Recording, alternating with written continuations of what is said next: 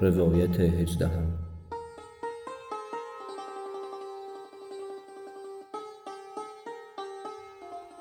دروازه غیب اندکی باز مانده بود.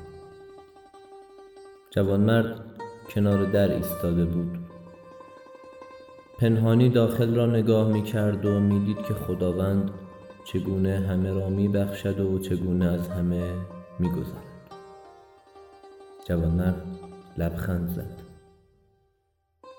خدا گفت پس دیدی که ما همه را می بخشیم و از همه می گذریم اما نمی بخشیم و به آسانی نمی گذریم از آنکه ادعای دوستی ما را دارد.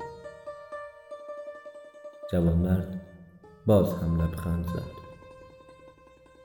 جوانمرد گفت اما ما در این دوستی پای می فشاریم حتی اگر از گناه همه بگذری و تنها از گناه دوست نگذری.